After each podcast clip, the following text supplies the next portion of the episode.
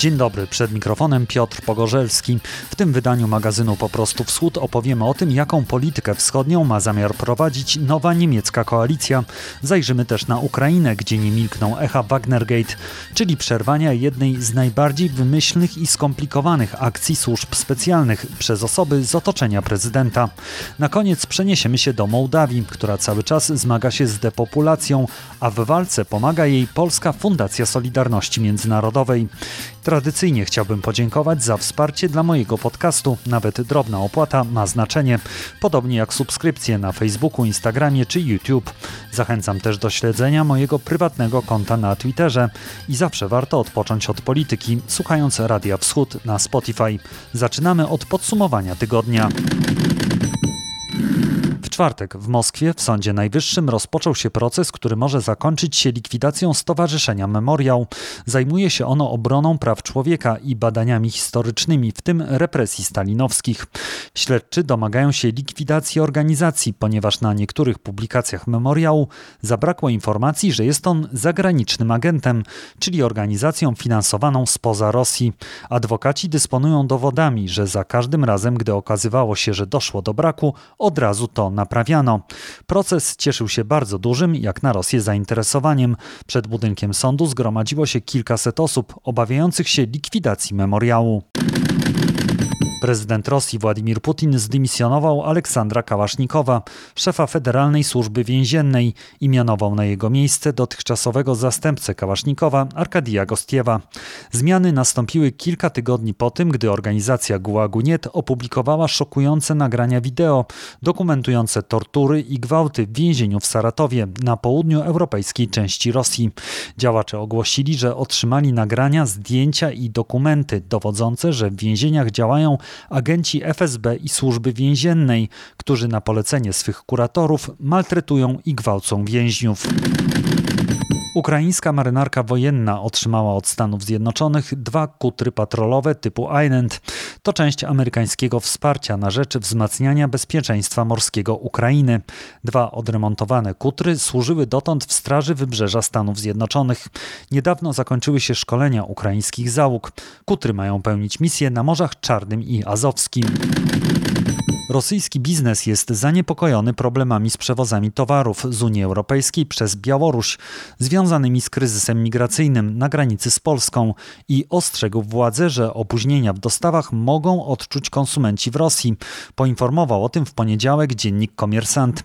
Przez granicę polsko-białoruską przechodzi około 10% rosyjskiego importu, w tym produkty spożywcze i towary pierwszej potrzeby, wyroby medyczne i surowce.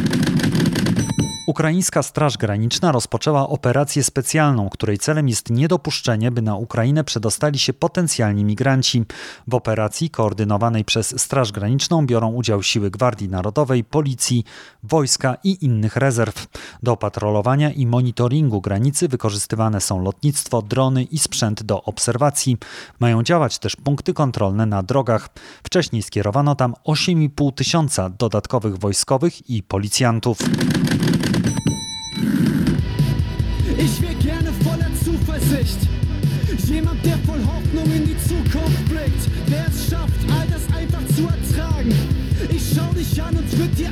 Eigentlich gern sagen. Alles wird gut. Die Menschen sind schlecht und die Welt ist am Arsch, aber alles wird gut. Das System ist defekt, die Gesellschaft versagt, aber alles wird gut. Dein Leben liegt in Scherben und das Haus steht in Flammen, aber alles wird gut. Fühlt sich nicht danach an, aber alles wird gut. Alles wird gut.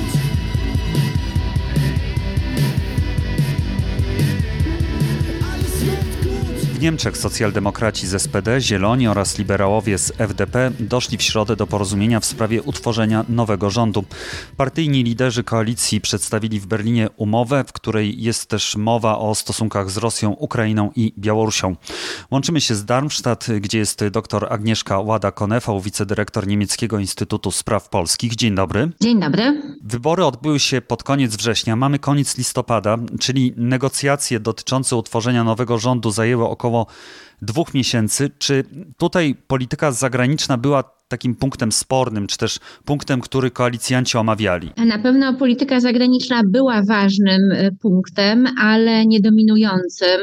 E, jednak sprawy wewnętrzne, zwłaszcza dotyczące gospodarki, klimatu, były tymi kwestiami, e, o których na pewno dłużej rozmawiano, ale do końca nic nie wiadomo, ponieważ te negocjacje były prowadzone w wielkiej ciszy, nic nie przeciekało albo prawie nic nie przeciekało do mediów, więc nie możemy powiedzieć, że w polityce zagranicznej były jakieś spory lub nie. Możemy jedynie domniemywać, że chociażby kwestia Rosji może dzielić socjaldemokratów i zielonych i że być może e, były tam jakieś gorętsze dyskusje, ale do końca tego nie wiemy, bo po prostu takich przecieków nie było. No tak, ale tak jak pani zauważyła, rzeczywiście możemy coś domniemywać, bo znamy stosunek tych partii do tych kwestii jeszcze sprzed wyborów, prawda? Więc tutaj możemy powiedzieć, jakie mogły być rozbieżności między socjaldemokratami i zielonymi właśnie w kwestii Rosji na przykład. E, na pewno i widzimy to w sformułowaniach samej umowy koalicyjnej. Można wyczuć, które sformułowania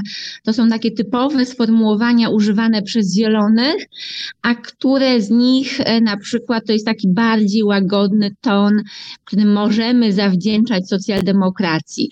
Więc jakby umowa koalicyjna też ma takie akcenty, które możemy przypisać poszczególnym partiom. Dobrze, to w takim razie porozmawiajmy o Rosji, dlatego że mi się wydaje, że tutaj jest dość duża ogólność tego, co napisano w umowie koalicyjnej. Stosunki niemiecko-rosyjskie są głębokie i różnorodne, no to właściwie można powiedzieć o wszystkim. Co tak naprawdę wynika z tych stwierdzeń, które tam dotyczą właśnie relacji Berlina z Moskwą? Ten fragment jest ciekawy. Po pierwsze jest stosunkowo obszerny, mimo że jest ogólny, to jednak ma kilka takich e, punktów, e, na które warto zwrócić uwagę. E, najpierw to jest taki fragment e, zawierający kij, i marchewkę. E, najpierw zaczyna się od marchewki, że Rosja właśnie jest ważnym graczem międzynarodowym, że stosunki niemiecko-rosyjskie są różnorodne, głębokie i że Niemcy nowi koalicjanci są świadomi E, wagi tych stosunków i nadal chcą dążyć do takich stabilnych stosunków, że są gotowi na konstruktywny dialog, to jest ta marchewka. Natomiast później już e, mówi się, że te interesy, te stosunki muszą być oparte na prawie międzynarodowym, na prawach człowieka, na e, porządku takim szeroko pojętym pokojowym, do których to też Rosja się zobowiązała. E, I później jest kluczowe zdanie, myślę, że dla naszego regionu Europy, a mianowicie mówi się wyraźnie, że będzie się respektować interesy mm, europejskich sąsiadów z regionu Europy Środkowo-Wschodniej, uwzględniać to, że ma się różne postrzeganie zagrożeń i e, trzeba prowadzić w związku z tym spójną e, politykę unijną wobec Rosji. To jest bardzo, mm, myślę, konkretny zapis, który prawdopodobnie wynika także z takiego mm, podejścia zielonych, którzy tego typu zdania od dawna głoszą. Czyli tutaj chodzi o uwzględnianie interesów na przykład Polski, tak? Tak, e, Polska nie pada tutaj z nazwy i słusznie, ponieważ chodzi szerzej, e, o szerzej pojęty region, ale jak najbardziej e, tak, tak to należy odczytywać. No bo właśnie zastanawiałem się, słysząc o tej Europie Środkowo-Wschodniej, czy to jest tylko Polska, czy to też jest na przykład Ukraina? O Ukrainie jest osobny fragment, więc myślę, że tutaj, jeżeli jest mowa o europejskich partnerach i o współpracy, spójnej polityce Unii Europejskiej, to to się odnosi do e, członków Unii Europejskiej z tego regionu. Mm, o Ukrainie jest e, dalej e, napisane, też jakby jeszcze w tej części o Rosji, jeżeli chodzi o próby destabilizacji Ukrainy, tak to jest określone, a mianowicie wzywa się do natychmiastowego zaprzestania takich prób, destabilizacji przemocy na wschodniej Ukrainie, do zaprzestania aneksji Krymu, E, z pogwałceniem prawa międzynarodowego, czyli tu już jest konkretne wymienienie mm, o co chodzi. I wyraźnie jest napisane także, że droga do pokojowego rozwiązania e, tego konfliktu na wschodzie Ukrainy prowadzi przez przestrzeganie i realizowanie porozumień mińskich. To prawda, ale jest też zdanie, że będziemy nadal wspierać Ukrainę w przywracaniu pełnej integralności terytorialnej i suwerenności. I na czym miałoby polegać to wsparcie? Bo pamiętamy to chyba było latem tego roku, kiedy kierownictwo Zielonych było na wschodzie, było w Zagłębiu Donieckim, widziało to, co się dzieje i później była cała debata także w Berlinie i także między Zielonymi wewnątrz dotycząca tego, czy trzeba Ukrainie e, dawać broń, czy trzeba Ukrainie sprzedawać broń, czy też szkolić żołnierzy. Czy tutaj można się spodziewać jakichś zmian, czy to jest y, po prostu takie stwierdzenie dość ogólne? E, myślę, że stwierdzenie e, jest bardzo przemyślane, e, ale na tyle faktycznie otwarte, że nie wiadomo, co z niego wyniknie. I, i to jest no, kwintesencja tych rozmów koalicyjnych, kiedy mamy partnerów, którzy no, musieli uzgodnić na razie jakieś zdanie, do którego wszyscy, co do którego wszyscy się zgadzają. Jak to będzie realizowanie, to jest pytanie. No, ministrem spraw zagranicznych będzie przedstawicielka Partii Zielonych, Annalena Berbok, e, czyli e, Partia Zielonych będzie nadawała ton, ale też pamiętajmy, że mm, to kanclerz w Niemczech e, w dużej, w dużej mierze jednak kształtuje politykę zagraniczną, politykę europejską, więc tu będzie konieczna współpraca i tak jak pan słusznie stwierdził, w samej Partii Zielonych są różne frakcje, jeżeli chodzi o podejście do broni, do, do w ogóle zaangażowania w bezpieczeństwo. Natomiast to też trzeba pamiętać, co innego mówi partia jeszcze w opozycji, a co innego później, jeżeli ma się już odpowiedzialność rządową i, i tutaj trzeba po prostu zobaczyć. Ciężko powiedzieć, co to zdanie może ostatecznie znaczyć w przyszłości. Czyli już tak na marginesie chodzi o to, że y, minister spraw zagranicznych realizuje tę linię polityki zagranicznej, którą wyznacza kanclerz, tak? No, y, nie do końca. To znaczy, kanclerz na pewno w Niemczech ma tak silną pozycję, że bez jego zgody nie prowadzi się kluczowych obszarów polityki. Y, natomiast, no jednak po to, mówiąc kolokwialnie, jakaś partia partia ma dane ministerstwo, żeby jednak kształtowała tą politykę. I tutaj troszeczkę e, to zależy od osoby i ministra, i kanclerza. To widzieliśmy w ostatnich e, kadencjach, zresztą nie tylko w ostatnich, e, że bardzo dużo zależy od osobowości, od priorytetów, od tego, czy dana osoba chce, bardzo mocno do czegoś dąży. Annalena Berbok nie jest znana z tej działki polityki, więc bardzo ciężko spekulować, czy będzie taką silną minister, która będzie bardzo dbała o wschód, e, czy może zupełnie zwróci się w inny region świata i właśnie wschód odda kanclerzowi. Tu po prostu nie ma do tej pory danych, ponieważ ona się nie zajmowała polityką zagraniczną. W tym fragmencie dotyczącym Ukrainy jest też mowa e, o wsparciu w kwestiach energetycznych. Rozumiem, że to jest e, pewne zadośćuczynienie za Nord Stream 2 i to będzie taka kontynuacja tej polityki, która była dotychczas prowadzona, właśnie wsparcia energetycznego Ukrainy i te plany będą zrealizowane, o których mówiono wcześniej. E, tak, to jest, e, to jest jakby kontynuacja i, i to, co zostało ustalone zresztą także w ostatnich e, miesiącach, co też może istotne, o samym Nord Streamie w ogóle nie ma mowy w umowie koalicyjnej, ale też no, nie musi być mowy, bo to nie jest projekt, jak wszyscy podkreślają, rządu, w sensie takim, że to, to nie jest jakiś projekt na etapie, że coś będziemy rozwijać lub nie. Natomiast też to pokazuje ten zapis, że partnerzy koalicyjni są świadomi, że jest problem, że Ukrainie trzeba pomagać. I znowu pytanie, jak E, czy inwestycjami, czy bezpośrednimi dotacjami. Też e, myślę, że w tym kontekście jest ważne, że Ministerstwo Gospodarki i Klimatu, takie nowe superministerstwo, e, będzie także w rękach Zielonych, będzie współprzewodniczący Partii Zielonych ministrem, czyli porozumienie będzie łatwiejsze, bo tutaj w rękach Zielonych będą oba resorty spraw zagranicznych, gospodarki i klimatu, więc będzie to można koordynować z tych dwóch perspektyw. Czy to wsparcie dla energetyki odnawialnej, energetyki wodorowej, czy to jest postrzegane w Niemczech jako właśnie wspieranie Ukrainy, czy to jest też okazja do po prostu zrobienia jakiegoś interesu, czyli zarobienia, no powiedzmy inwestowania w Ukrainę. E, na pewno jedno i drugie, natomiast ja to także odczytuję jako taki naturalny punkt e, związany z całym faktem, że Niemcy bardzo mocno chcą odchodzić od e, węgla, że chcą wspierać energetykę odnawialną. W związku z tym jakby nie mogli napisać inaczej, jeżeli chodzi wspieranie innego kraju, ponieważ sami od siebie chcą więcej wymagać, więc jakby to przełożyli to, co napisali na, na temat Niemiec, także jeżeli chodzi o politykę energetyczną wobec innych krajów. Ale oczywiście można powiedzieć, że to jest także okazja, żeby niemieccy inwestorzy, niemiecki przemysł tutaj się zaangażował. Tego nie należy wykluczać.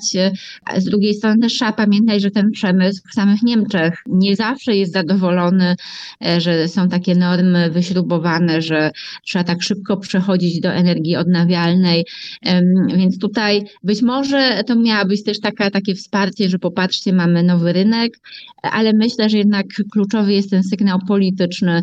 Chcemy energii odnawialnej wszędzie i chcemy wspierać Ukrainę. Mowa o Rosji była nie tylko w kontekście samej Rosji i Ukrainy, ale też mowa była o Moskwie w kontekście Białorusi. Niedopuszczalna jest ingerencja Rosji na rzecz Łukaszenki.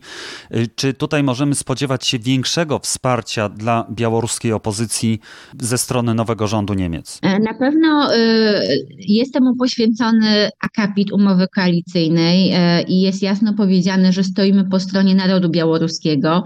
E, popieramy życzenie przeprowadzenia nowych wyborów, demokracji, wolności, praworządności, czyli to jest dość jasno sformułowane. Także jest sformułowane, że e, rząd niemiecki będzie się domagał bezwarunkowego uwolnienia politycznych więźniów, e, że jest właśnie niedopuszczalna ingerencja Rosji wspierająca Łukaszenkę, więc to są zapisy, które pozwalają domniemywać, że tu będzie nie tylko ustne zaangażowanie, ale także konkretne działania. E, no, mówi się o konkretnych ofertach, które będą skierowane do społeczeństwa, do opozycji demokratycznej i także zapowiada się, że będzie się dążyć do przedłużenia istniejących sankcji e, unijnych e, wobec reżim, reżimu białoruskiego. To też jest no, konkret, że się to tak wyraźnie, słownie wymienia. Mm, więc podstawy są i myślę, że zwłaszcza z e, zieloną minister w, e, w Ministerstwie Spraw Zagranicznych jest to bardzo realne. Też trzeba pamiętać, że kanclerz Scholz e, no nie jest tutaj osobą, która też nie miała interesu w tym, żeby wspierać społeczeństwo demokratyczne, więc myślę, że tu będzie jego poparcie. W związku z tym tak, tu można się spodziewać twardej pozycji niemieckiego rządu. I teraz podsumowując, czy ta twarda pozycja dotycząca Białorusi też w kwestii ukraińskiej, czy ona nie spotka się jednak z pewnym oporem, na przykład sfer gospodarczych niemieckich, które uznają, że jednak lepiej tutaj nie wchodzić w konflikt, w jeszcze ostrzejszy konflikt z Rosją? Zapewne tak będzie. E, niemieckie sfery gospodarcze są bardzo silne i reagują, głośno reagują, wywierają nacisk na, e, na polityków. E, jednak trzeba też zwrócić uwagę, że w ministerstwie, gdzie, które jest odpowiedzialne za, za gospodarkę, będzie także minister z Partii Zielonych, Habek, który nieraz pokazywał, że demokracja e, jest kluczowa. W związku z tym na pewno nie będzie takim przyjaznym okiem spoglądał na takie, takie naciski. E, natomiast e, tak jak każdy rząd, ostatecznie będzie musiał balansować. Pamiętajmy, że gospodarka będzie niezadowolona także z innych powodów, mianowicie z tego, tak jak już wspomnieliśmy, że reforma dotycząca energii, odchodzenie od węgla, odchodzenie od e, silników spalinowych, to wszystko będzie kosztować. Kryzys e, związany z COVID-em także e, kosztuje gospodarkę, czyli podsumowując, jakby rząd niemiecki będzie musiał troszeczkę wyważyć, żeby nie przedobrzyć w tym irytowaniu przedsiębiorców. Miejmy nadzieję, że to nie będzie właśnie kosztem poparcia dla, dla społeczeństw obywatelskich na wschodzie. Tutaj zobaczymy, ale, ale myślę, że zieloni będą tutaj mniej otwarci na taki wpływ e, niż byli e, niektórzy socjaldemokraci czy chadecy. Doktor Agnieszka Łada-Konefał, wicedyrektor Niemieckiego Instytutu Spraw Polskich w Darmstadt. Dziękuję bardzo. Dziękuję. A rozmawialiśmy o nowej umowie koalicyjnej socjaldemokratów z SPD, Zielonych i liberałów z FDP. Krona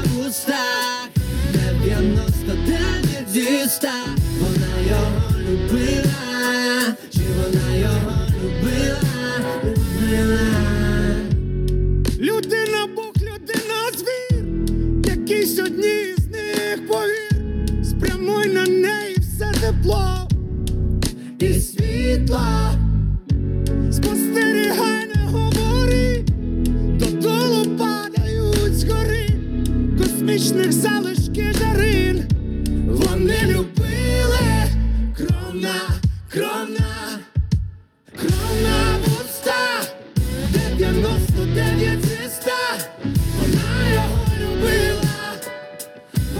Moim kolejnym gościem jest y, Piotr Andrusieczko, dziennikarz y, Gazety Wyborczej i Outriders. Dzień dobry. Dzień dobry. Zacznijmy od takiej sprawy, której y, niestety tydzień temu nie omówiłem z racji po prostu braku czasu, a wydaje mi się, że warto do niej wrócić, szczególnie tutaj na Ukrainie dużo się o tym mówi. To jest sprawa tak zwanych Wagnerowców. Mieliśmy w zeszłym tygodniu opublikowane wspólne śledztwo Bellingcata i Insider poświęcone właśnie mm, tej sprawie. Wygląda na to, że ta cała operacja służb specjalnych polegająca na tym, żeby sprowadzić tutaj osoby, które wcześniej walczyły w Zagłębiu Donieckim, sprowadzić podstępem, ponieważ Ukraińcy utworzyli fikcyjną firmę, która werbowała tych ludzi do pracy w Wenezueli. Mieli oni lecieć samolotem z Mińska. Ten samolot miał zostać w jakiś sposób zmuszony do lądowania. Sprawa się jednak nie udała. Oni zostali zatrzymani w zeszłym roku na Białorusi i oddani po pewnym czasie władzom rosyjskim. Czy ten raport wniósł jakąś jasność w właśnie sprawę Wagnergate? No ten raport y, przede wszystkim pokazuje nam jakby różnego rodzaju szczegóły dotyczące jakby samego planowania tej operacji, y, jak i również tego, co się wydarzyło później, ale y, na pewno nie mamy jasności co do tego, dlaczego jakby potoczyła się ta operacja tak, a nie inaczej, to znaczy dlaczego oni właśnie zostali zatrzymani, dlaczego nie udał się ten ostatni y, etap operacji. Tam jest co prawda pewna wskazówka. Problem polega na tym, że od razu powiem tak, że Bellingcat w miejscach, w których jakby podaje pewne wyjaśnienie tej sytuacji, jakby od razu mówi, że nie jest w stanie jakby tutaj zweryfikować tych informacji, które otrzymał y, na Ukrainie. Y, chodzi o to, że ta operacja została przesunięta, jakby ten końcowy etap, czyli sam przelot ich z Mińska do Stambułu. Podczas tego przelotu miało się odbyć wymuszone lądowanie na terytorium Ukrainy. Został przeniesiony podobno ze względu na prośbę szefa biura prezydenta Ukrainy e, Andrija e, Jermaka, e, ze względu na to, że kilka dni wcześniej strona ukraińska, tutaj właśnie biuro prezydenta Ukrainy, uzgodniło ze stroną rosyjską zawieszenie broni. Kolejne zawieszenie broni, które weszło w życie pod koniec lipca 2020 roku, a to była rzecz, na której bardzo zależało bezpośrednio prezydentowi Władimyrowi Zełenskiemu. Dlatego postanowiono przesunąć ten, ten ostatni etap o kilka dni i do Mińska przybyli Wagnerowcy, natomiast wlecieć mieli później niż y, początkowo zakładał, zakładał to ten pierwotny, pierwotny plan. No i tak jak y, powiedziałeś, zostali oni zatrzymani już przez, y, przez służby białoruskie. Natomiast no, pojawia się, pojawiają się tutaj po pierwsze największa wątpliwość i taka krytyka pod adresem Załęskiego polega na tym, że dlaczego nie brał udziału w tym spotkaniu z szefem wywiadu i zastępcą szefa Służby Bezpieczeństwa Ukrainy na temat właśnie przeniesienia tej operacji sam Władimir Zełenski, bo tak naprawdę to on e, ma prawo jakby podejmowania decyzji dotyczących właśnie przesunięcia, akceptowania jakichś tego typu operacji. Dlaczego to zrobił Andrii Jermak w jego imieniu i to jest chyba taki główny zarzut pod adresem e, Władimira Załęskiego. No i oczywiście też y, z tego wynikają inne zarzuty, czyli to, że przez wiele miesięcy y, biuro prezydenta Ukrainy zaprzeczało w ogóle jakby pierwsze, że taka operacja miała miejsce, później było bardzo dużo kręcenia wokół, y, wokół tego tematu i, i to, no a tutaj śledztwo Bellingcat już bezpośrednio potwierdziło, że rzeczywiście taka operacja była zaplanowana, była prowadzona, no i po prostu ten ostatni etap został no, wymuszono zmieniony. Ta operacja wydaje się, że gdyby się udała, to byłby no, majstersztyk, właściwie temat na film. Czy Ukraińcy przygotowywali ją sami? No tak, rzeczywiście to jest to Bellingcat podkreśla i podkreślał to już kilka miesięcy temu, że tak naprawdę to jest y, to operacja która no, chyba jest jedną z takich operacji, nie tylko jakby ukraińskich służb, ale generalnie jakby służb y, światowych, na takim najwyższym jakby poziomie przygotowania, że rzeczywiście jeżeli by się udało, to Ukraina, ale nie tylko Ukraina, mogłaby zyskać bardzo wiele. Dlatego, że może jeszcze powiedzmy o tym, że wśród tych Wagnerowców byli ludzie, którzy na przykład mogli dać jakieś świadectwa, jakieś zeznania dotyczące zestrzelenia malzyjskiego Boninga w lipcu 2014 roku nad, nad Donbasem. Więc to rzeczywiście jakby ta, ta baza dowodowa być może by się e, rozszerzyła w tym, w tym przypadku. Nie wiemy do końca właśnie jak to, jak to jest z tym przygotowaniem, dlatego że wcześniej tutaj e, dziennikarz Jury Butysow, który, który był pierwszym, który w ogóle opowiedział o tej operacji jeszcze pod koniec sierpnia 2020 roku, no to on od samego początku twierdził, że właśnie ta operacja była przygotowana wspólnie z wywiadami innych państw, przede wszystkim Stanów Zjednoczonych, ale również Turcji, ze względu na to, że właśnie samolot jakby był skierowany do Turcji. E, natomiast na dzień dzisiejszy wiemy, że tak naprawdę chyba chodzi o operację, która na pewno była organizowana przez stronę ukraińską, przez służby ukraińskie. Czy ktoś pomagał do końca i w jakim wymiarze, tego nie wiemy. Czy to zachowanie Wołodymyra Zońskiego i w ogóle ta cała sytuacja, tak, że nie przychodzi on na ważne zebranie, y, przychodzi Jermak, czy y, to jest y, taka ilustracja tego, jak wygląda prezydentura właśnie Wołodymyra Zeleńskiego. No mamy, jesteśmy na półmetku jego kadencji i właściwie można teraz y, dojść do wniosku, że tutaj Andrii Jermak jako szef administracji prezydenta czy też biura prezydenta odgrywa bardzo istotną rolę. No z punktu widzenia y, oponentów politycznych Zeleńskiego to jest y, właśnie bezpośredni dowód na to, że rzeczywiście prezydent Zeleński nie zdaje sobie do końca sprawy z tego, czy jak powinna wyglądać prezydentura, jak powinno wyglądać jego, jak wyglądają jego pełnomocnictwa, czym powinien się tak naprawdę zajmować, jakie powinny być priorytety w jego polityce. I rzeczywiście to już od, w zasadzie od początku, kiedy Andrzej Jermak został szefem y, jego biura, no to pojawiają się zarzuty, że jego wpływ na prezydenta i w ogóle generalnie na jakby na władzę w Ukrainie jest zbyt duży.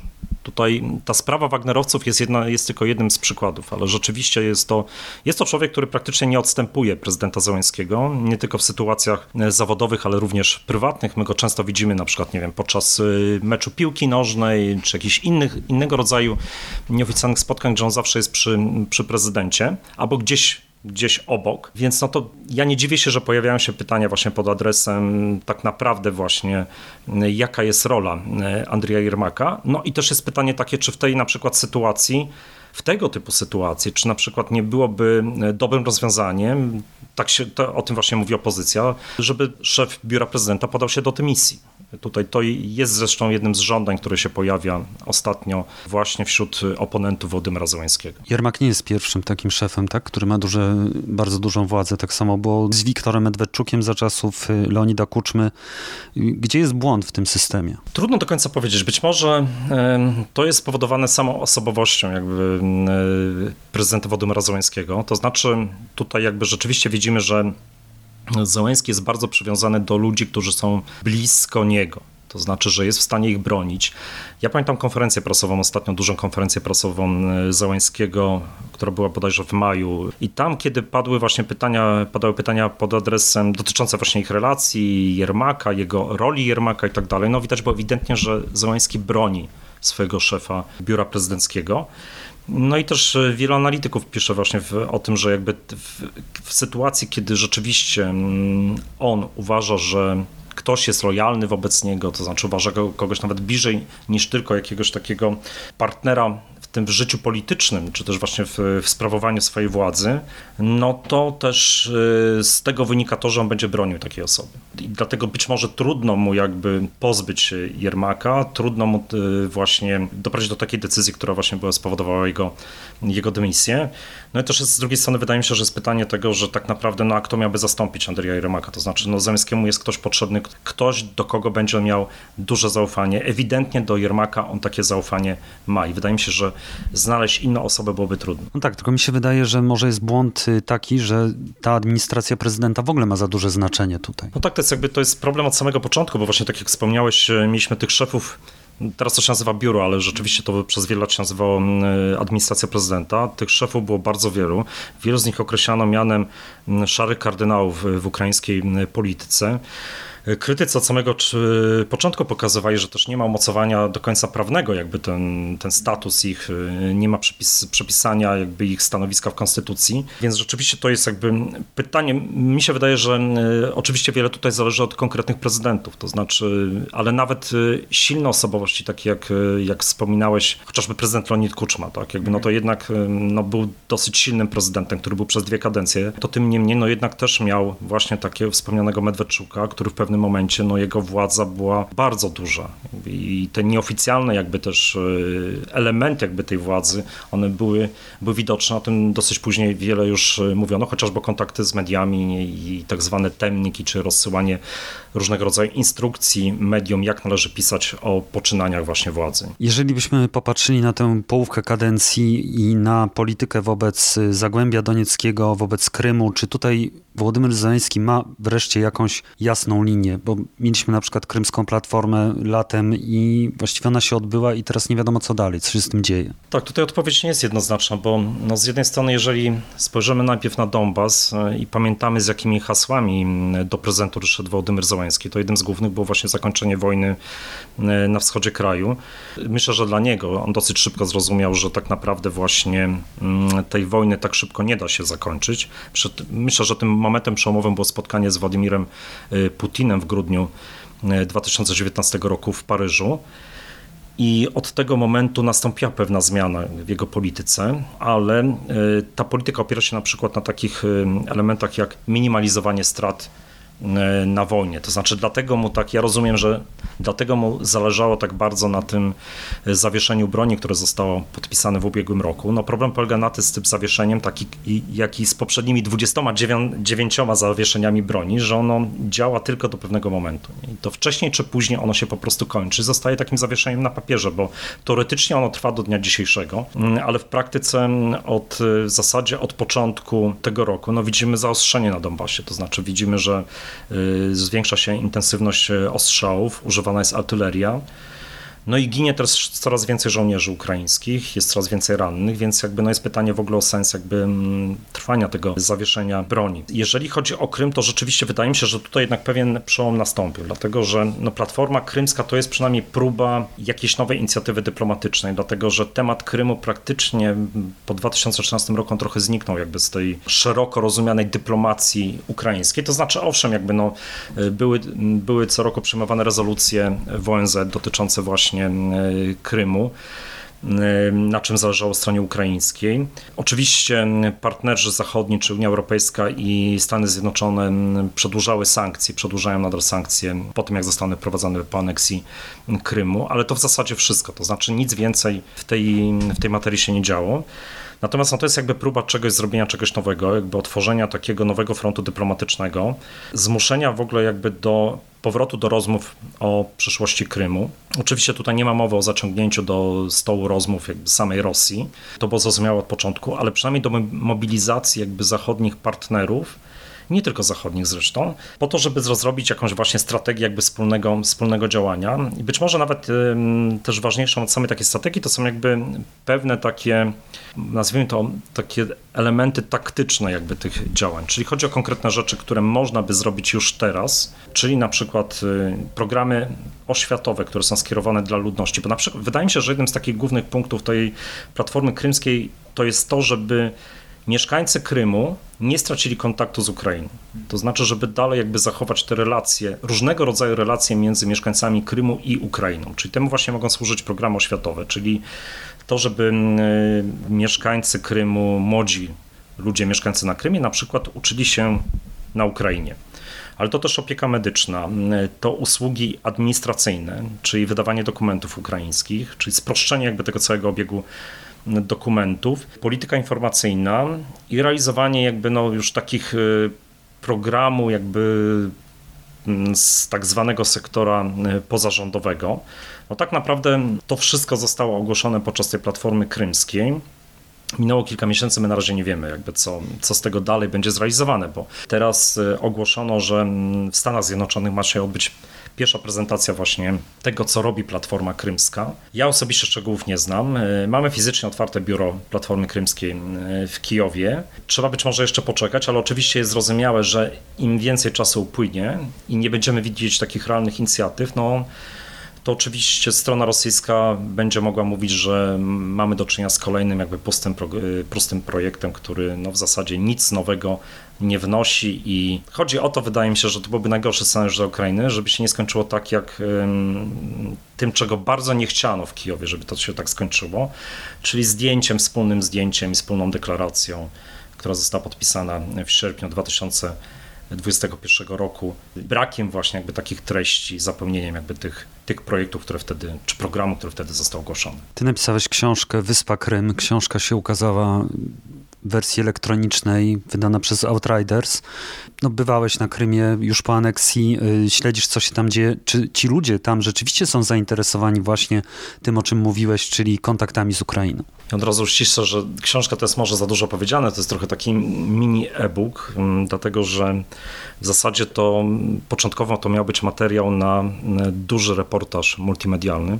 Tego materiału było trochę więcej i postanowiliśmy to wydać w formie już y, właśnie e-booka, zresztą z dużą ilością ilustracji, ale rzeczywiście no to, jest, to, jest, y, to jest trudne pytanie. To znaczy z jednej, ja myślę, że ono jest, tako, jest takie wielowarstwowe, dlatego że z jednej strony mogą decydować na przykład o tych kontaktach z Ukrainą bardzo prozaiczne rzeczy, koniunkturalne wręcz, to znaczy to, że na przykład paszport ukraiński daje im możliwość podróżowania, mm, to oczywiście tak było przynajmniej bez problemu do czasów pandemii, podróżowania na zachód, to znaczy w obrębie Unii Europejskiej, bez potrzeby uzyskania wizy. Paszport wydany, y, rosyjski wydany, gdzie jest spisane, że on został wydany na Krymie, nie pozwala im o, ubieganie się nawet o wizę w państwach Unii Europejskiej, więc chociażby dlatego ten, y, ten popyt na paszporty ukraińskie podobno był dosyć duży. Ja teraz już nie pamiętam dokładnych cyfr, ale jakby sporo do pandemii przynajmniej tych paszportów y, wydano. Rzeczywiście trochę się dzieje jakby w tych kwestiach oświatowych, to znaczy szkolnictwo wyższe otworzyło się jakby na młodzież z Krymu. Ile osób skorzysta z takiej, z takiej możliwości studiowania e, na Ukrainie? Ja nie wiem dokładnie. E, to jest oczywiście utrudnione, no bo mm, no to jest właśnie, jednak jesteś na celowniku, tak, jakby w pewien sposób, jeżeli e, wyjeżdżasz. To znaczy, to jest też problem, ja myślę, dla wielu rodzin, tych rodzin, które też, jak na przykład Tatarów krymskich, którzy no, z jednej strony nie chcieliby, żeby ich dzieci uczyły się na Krymie w rosyjskich szkołach, tam jeszcze do tego trzeba doliczyć, że dla mężczyzn to jest jeszcze kwestia służby wojskowej w armii rosyjskiej.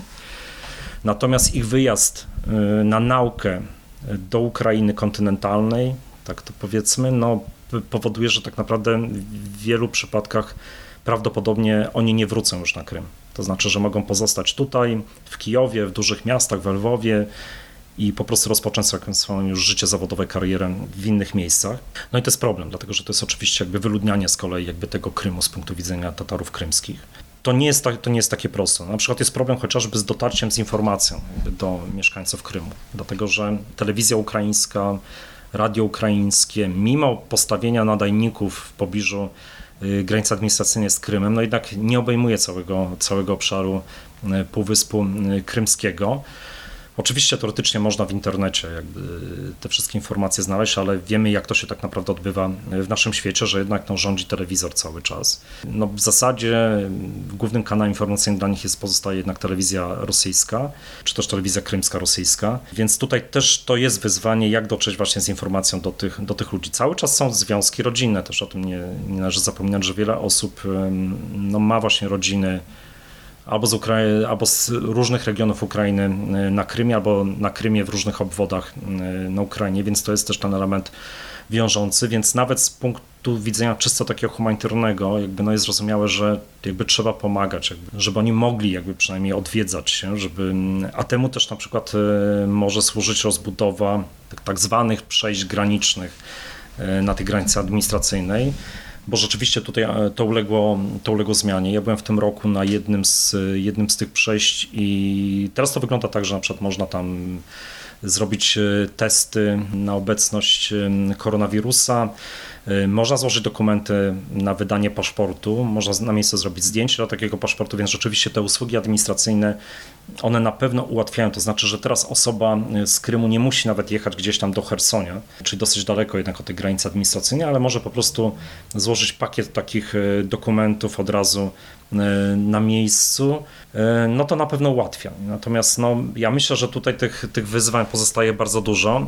Jest tak, że generalnie e, Ukraina ona zostaje cały czas tym takim tematem jakby rozmów też na Krymie, bo ja pamiętam dobrze, jak byłem ostatni raz w 2019 roku, kiedy miały miejsce wybory e, prezydenckie e, na Ukrainie i temat wyboru był jednym z głównych tematów omawianych przez ludzi, to znaczy to było słychać w kawiarniach, to było słychać na ulicach bardzo wiele o Wołodymyrze Zełańskim, bardzo wiele nadziei też wiązano z Wołodymyrem Zełańskim, przede wszystkim właśnie no, ze względu na jego, jego doświadczenia dotyczące że zakończenia wojny e, na wschodzie Ukrainy, co też jak ja rozumiem mieszkańcy Krymu przyjmowali jako możliwość też uregulowania być może tych relacji właśnie zanektowanego Krymu e, z Ukrainy. Piotr Andrusieczko, dziennikarz Gazety Wyborczej Outriders i autor mini e-booka Wyspa Krym.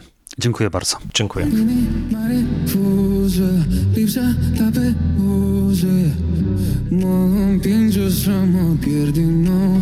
În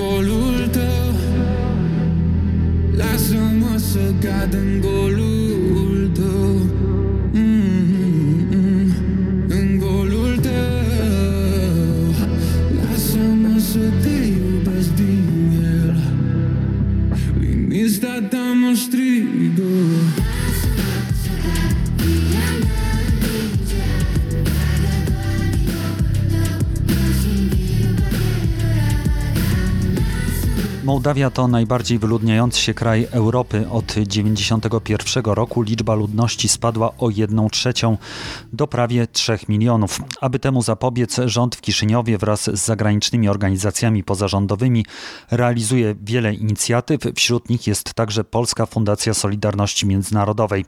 Dzięki niej mogłem odwiedzić Mołdawię i na miejscu zapoznać się z jej problemami.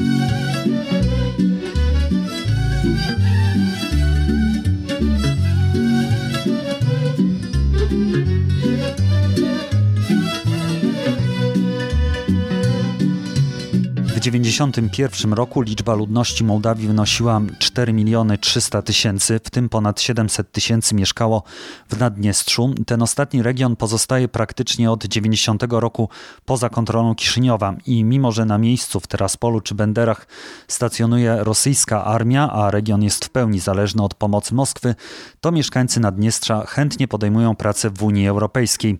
Zarówno tam, jak i na pozostałym terytorium Mołdawii na co drugim słupie widać ogłoszenia zachęcające do podjęcia pracy w Polsce czy w innym kraju Zachodu.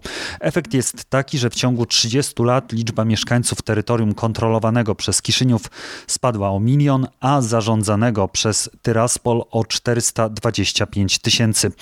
Skutki depopulacji widać w małych miejscowościach czy na wsiach. We wsi Czalyk, niedaleko od Komratu, mieszka około tysiąca osób i niemal w każdej chacie jest ktoś, kto pracuje za granicą. Tak też było z mężem Eudoki Kiriak Piotrem, który przez lata pracował w Rosji. W końcu jednak zdecydował się na powrót do kraju. On by nie wrócił sam. On by sam nie wrócił. Jak się z nim ożeniłam, to cały czas jeździł do Rosji, a do domu przyjeżdżał jak w gości. Córka zaczęła mówić, gdy miała rok i rozmawiała z nim przez komputer. I gdy on przyjeżdżał do domu, to przez cały tydzień mówiła do niego wujku. Gdy wyjechał, to córka online powiedziała do niego tato, wujek był w domu. I to już była ostatnia kropla. Mąż zdecydował się na powrót. Dzięki programowi LIDER, który jest wspierany przez Fundację Solidarności Międzynarodowej, a o którym za chwilę opowiem szerzej, Eudoki Kiriak udało się rozbudować niewielki warsztat produkcji serów. Początkowo oddawaliśmy mleko do mleczarni, później postanowiliśmy je przetwarzać. Zaczęliśmy od twarogu, czyli mołdawskiej bryndzy. Tutaj to jemy. Ale zawsze mnie ciągnęło w nieznane. Zaczęłam gotować ser, początkowo w garnku w kuchni. Zaczęło mi wychodzić. Proponowałam Planowałam, żeby kupić trochę urządzeń do produkcji, ale mąż powiedział, że jak robić, to już na poważnie. Więc gdy pojawiła się możliwość, to kupiliśmy nie tylko urządzenia, ale też zrobiliśmy oddzielne pomieszczenie do produkcji. Obecnie mają 22 krowy, które są swobodnie wypasane. Na pastwisku położonym wśród wzgórz rozmawiamy z mężem Eudoki Kiriak Piotrem. Między nami biegają pasterskie psy. Gospodarz tłumaczy, że o każdej porze roku krowy dają mleko o innym smaku, a zatem także ser z niego przygotowany jest odmienny. Не будем сравнивать, да, то, что Nasz dochód wystarczy na utrzymanie i rozwój. Tego nie ma co porównywać z wyjazdami za granicę. To już zapomniana przeszłość. Nie mówię o rozwoju na dużą skalę, a o małej fermie i małej produkcji. To ma być rodzinny biznes. Chcemy mieć ekologiczną produkcję. Możliwe, że uruchomimy agroturystykę. Na razie tym się nie zajmowaliśmy. Chcielibyśmy zrobić jakąś degustację, mały sklepik, krok po kroku. roku. inni produkcja. Gospodarze sami spotykają się teraz z trudnościami związanymi z migracjami zarobkowymi. Ludzie wyjeżdżali i nadal wyjeżdżają. Na razie młodzież wyjeżdża i wraca, nie wyjeżdża na stałe. Ostatnio jeżdżą do Europy, do Rosji mało kto jedzie, wartość rubla spadła. Na zachodzie są też lepsze warunki pracy. To jest kłopot, na przykład latem, gdy potrzebujemy ludzi do pomocy. Młodzieży nie ma. My nawet nie mamy komu zaoferować lepszych zarobków. Dlatego jeśli planujesz rozwój, to musisz musisz mieć ludzi. Mało ludzi teraz zajmuje się rolnictwem. W dużych gospodarstwach też jest ten problem. Ktoś pracuje tutaj, a potem przyjeżdżają jego koledzy i mówią, że za granicą zarabiają 5-6 razy więcej. I on sam wyjeżdża. Eudokia Kiriak zwraca jednak uwagę, że do wsi wrócił nie tylko jej mąż. Dużo ludzi wyjeżdża, ale też wracają. Na przykład nasz sąsiad wrócił do rodziny z zagranicy, buduje szklarnię, bierze udział w projektach. Są projekty państwowe, aby ludzie mogli wrócić wieści. Wielu się zwraca do mnie, pomagam im wybrać. Ludzie rozumieją, że jest wsparcie, ale z 70% gospodarstw kobiety i mężczyźni gdzieś pracują za granicą. Praktycznie wszyscy jadą do Europy. Przedsięwzięcia takie jak to we wsi Czalk można rozwijać m.in. dzięki grantom udzielanym za pomocą organizacji LIDER. Jest to sieć lokalnych grup działania, w skład których wchodzą przedstawiciele miejscowych władz, przedsiębiorcy, aktywiści i działacze pozarządowi. Są one wspierane przez działające w Kiszyniowie od 2013 roku Biuro Fundacji Solidarności Międzynarodowej. Od 2017 roku do dziś dzięki fundacji zrealizowano około 700 mikroprojektów związanych z liderem, tłumaczy jego szef Tomasz Chorbowski. Jeśli chodzi o obszary wiejskie, to wspieramy wdrożenie takiego mechanizmu, który jest znany w całej Unii Europejskiej pod hasłem LIDER. Nie chodzi o liderów, chodzi o tworzenie międzysektorowych partnerstw, y, które działają na danym terytorium. To jest zwykle kilka, kilkanaście gmin wiejskich. Próbujemy znaleźć, identyfikujemy tych, którzy są ważni dla danego terytorium i którzy chcą to terytorium rozwijać. To są obywatele, to są przedsiębiorcy, to są fermerzy, to są również samorządy i instytucje publiczne. Oni wspólnie przygotowują taką lokalną strategię rozwoju, a potem dostają fundusze na to, żeby można było tę strategię wdrażać. To nie są duże projekty, ale jest ich bardzo dużo. I to jest e, idea, która stoi za tym mechanizmem, to znaczy, żeby tworzyć pewne sieci rozwojowe, tworzyć e, pewną, powiedzmy, taką grupę, która chce zmiany, która chce się rozwijać, która widzi przyszłość, swoją przyszłość na danym terytorium. Jak dokładnie wygląda taka strategia przygotowywana przez lokalną grupę działania, czyli LGD, mówi wicedyrektor Mołdawskiego Biura Fundacji Solidarności Międzynarodowej Marina Albu. Oni wspólnie opracowują strategię rozwoju lokalnego na poziomie e, tego mikroregionu.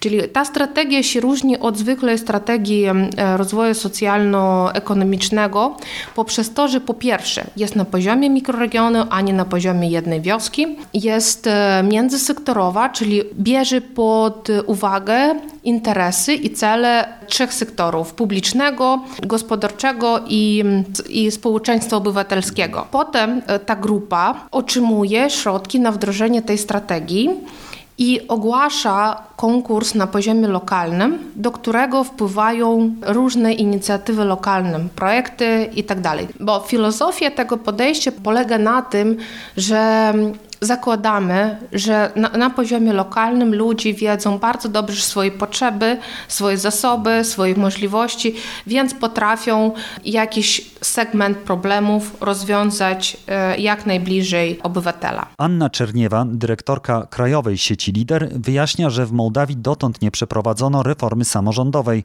a lokalne grupy działania są jej namiastką. LGD to też forma decentralizacji, gdzie ludzie podejmują decyzje na lokalnym poziomie. W przyszłym roku LGD będą otrzymywały finansowanie od państwa, czyli decyzje będą podejmowane nie tylko w Kiszyniowie, ale też na lokalnym poziomie. Decentralizacja to proces w naszych głowach, tego nie da się zrobić raz, dwa, a trzeba do niego dojrzeć. Musimy rozumieć, co możemy wziąć na siebie, czy jesteśmy gotowi i tak dalej. Czyli to się dzieje, ale nie od razu jako reforma decentralizacji. Звучит там реформа, децентрализация. Dzięki projektom sieci Lider wielu mieszkańców prowincji postanawia zostać i nie wyjeżdża do większych miast czy za granicę. Jak zresztą słusznie zwraca uwagę Anna Czerniewa, wyludnienie wsi to nie tylko problem Mołdawii. sprawi. Urbanizacja trwa wszędzie na świecie.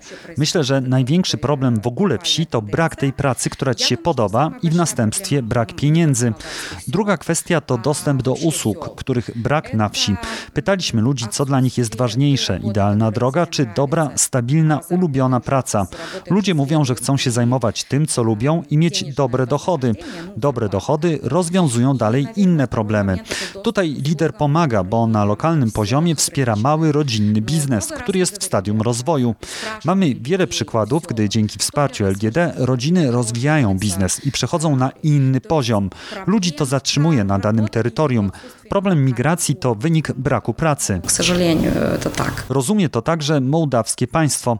Fundacja Solidarności Międzynarodowej brała bowiem udział w przygotowaniu odpowiednich ustaw, które pozwolą od przyszłego roku na finansowanie lokalnych grup działania z budżetu, mówi Ksenia Markow z Kiszyniowskiego Biura FSM. Pierwsze to jest e, ustawa o zasadach dotacji w rozwoju rolnictwa i środowiska wiejskiego i mówi ona właśnie o tym, że 5% z Krajowego Funduszu Rozwoju Rolnictwa i Środowiska Wiejskiego będą ukierunkowane do lokalnych grup działania. Czyli tak, państwo ma ten interes, pracuje bardzo dużo i bardzo chętnie do tego, aby ten program, przez który LGD zostaną finansowane z państwa, był implementowany jak najlepiej. Druga ustawa, ustawa o lokalnej administracji publicznej, która umożliwiła e, związek pomiędzy sektorem publicznym a prywatnym, e, co nie było możliwe e, do tej pory i właśnie to jest możliwe tylko w przypadku lokalnych grup działania. Więc te ustawy umożliwiły funkcjonowanie LGD.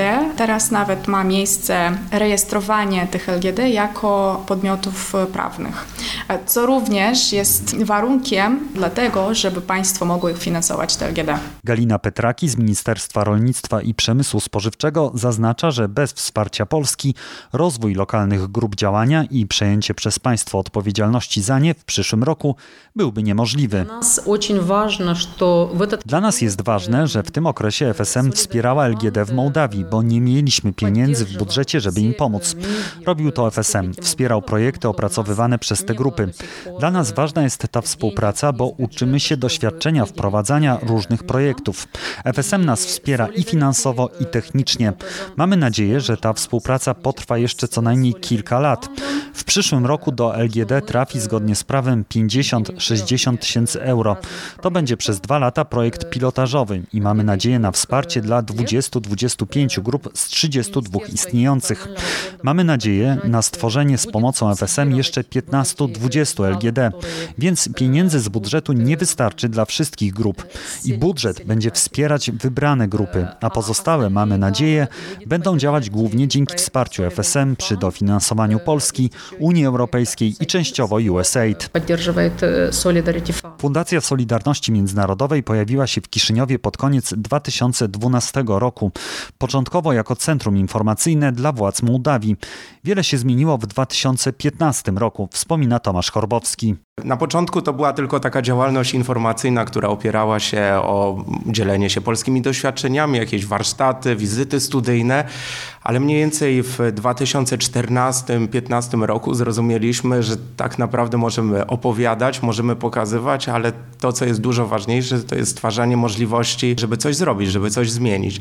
I mniej więcej od 2015 roku zrozumieliśmy, że ta działalność powinna wyglądać troszeczkę inaczej. To znaczy, nie chodzi o to, żeby pokazywać i opowiadać, a chodzi o to, żeby stwarzać możliwości, żeby coś e, zmienić. I to od 2015 e, roku staramy się robić. Wtedy pojawiły się pierwsze projekty inwestycyjne, a od 2017 roku zaczyna, zaczęliśmy to robić w sposób trochę bardziej świadomy. Mówimy, że e, zaczęliśmy wdrażać i promować systemowe rozwiązania na rzecz rozwoju lokalnego, takie, które mogą nie tylko być jakąś interwencją, nie wiem, wybudować coś e, w jakiejś wiosce, odnowić, wyremontować, e, wesprzeć jakiegoś przedsiębiorcę, ale również, żeby to było pewne narzędzie, które może być przejmowane przez państwo, wykorzystywane przez państwo w politykach rozwojowych państwa w taki sposób, żeby, żeby Mołdawianie, społeczności lokalne, ci, którzy są odpowiedzialni za rozwój tego państwa, mogli to robić w sposób skuteczny. Działalność FSM nie koncentruje się tylko na problemach wsi, ale też miast i miasteczek.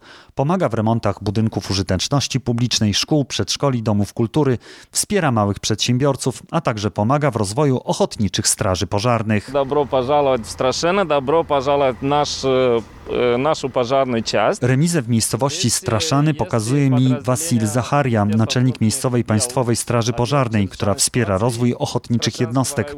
Tłumaczy, dlaczego jest to tak istotne. E, Powinniśmy mieć dziewięć remis ochotniczej straży pożarnej, ponieważ jest bardzo duża odległość między między Straszanami a innymi miejscowościami w rejonie. A my chcemy, żeby czas dojazdu był taki jak w Polsce, Austrii czy w Niemczech, czyli maksimum 15 minut. Mamy zatem dużo do zrobienia. Kiedyś były wozy strażackie w Sobchozach, ale po rozpadzie ZSRR wszystko to znikło. A jak nas uczono, wszystko nowe to dobrze zapomniane stare. Dlatego teraz musimy to wszystko odbudować. To jest trudne i bardzo potrzebujemy sił i środków. I tutaj pomaga Polska.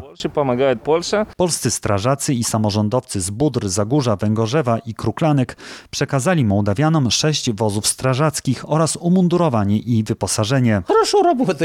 Wóz dobrze działa, jeździ wszędzie. U nas się przydaje, bo mamy pagórki, zimą są złe warunki. Bez samochodu by się nie dało gasić pożarów. Mówi mi strażak z sąsiedniej Lozowej, a wójt tej gminy, czyli primar Lilian Botnaru, zaznacza, że chciałby rozszerzać współpracę z Polską. Zawsze szukaliśmy z naszymi partnerami jakichś kontaktów z Unią Europejską na projekty transgraniczne, ale nawet teraz trzeba powiedzieć, że Polska robi wiele dla naszego regionu.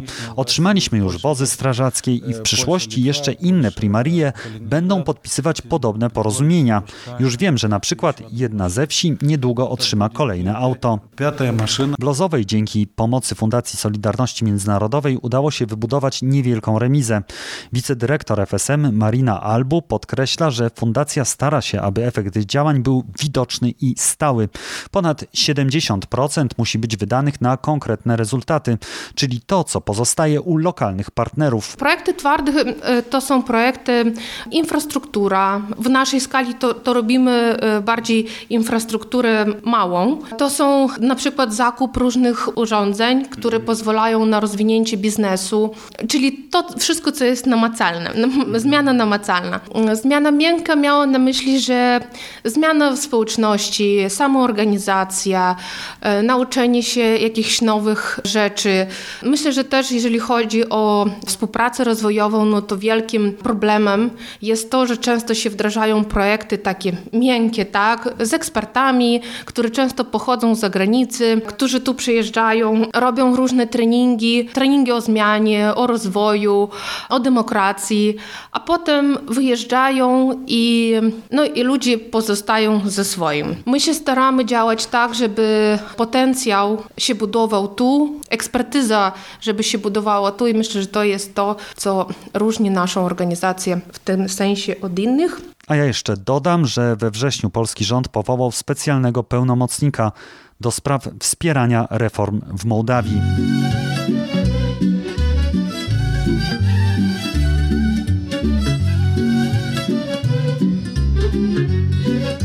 Materiał został przygotowany w ramach mojej współpracy z Fundacją Solidarności Międzynarodowej z okazji dziesięciolecia jej działalności.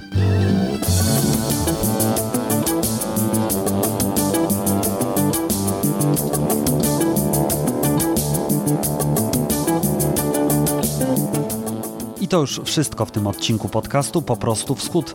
Zachęcam do wspierania mojej inicjatywy na Patronite i zrzutce, a także do zajrzenia na Spotify, gdzie cały czas aktualizuję playlistę z utworami z moich podcastów. Do usłyszenia za tydzień. Żegna się z Państwem Piotr Pogorzelski.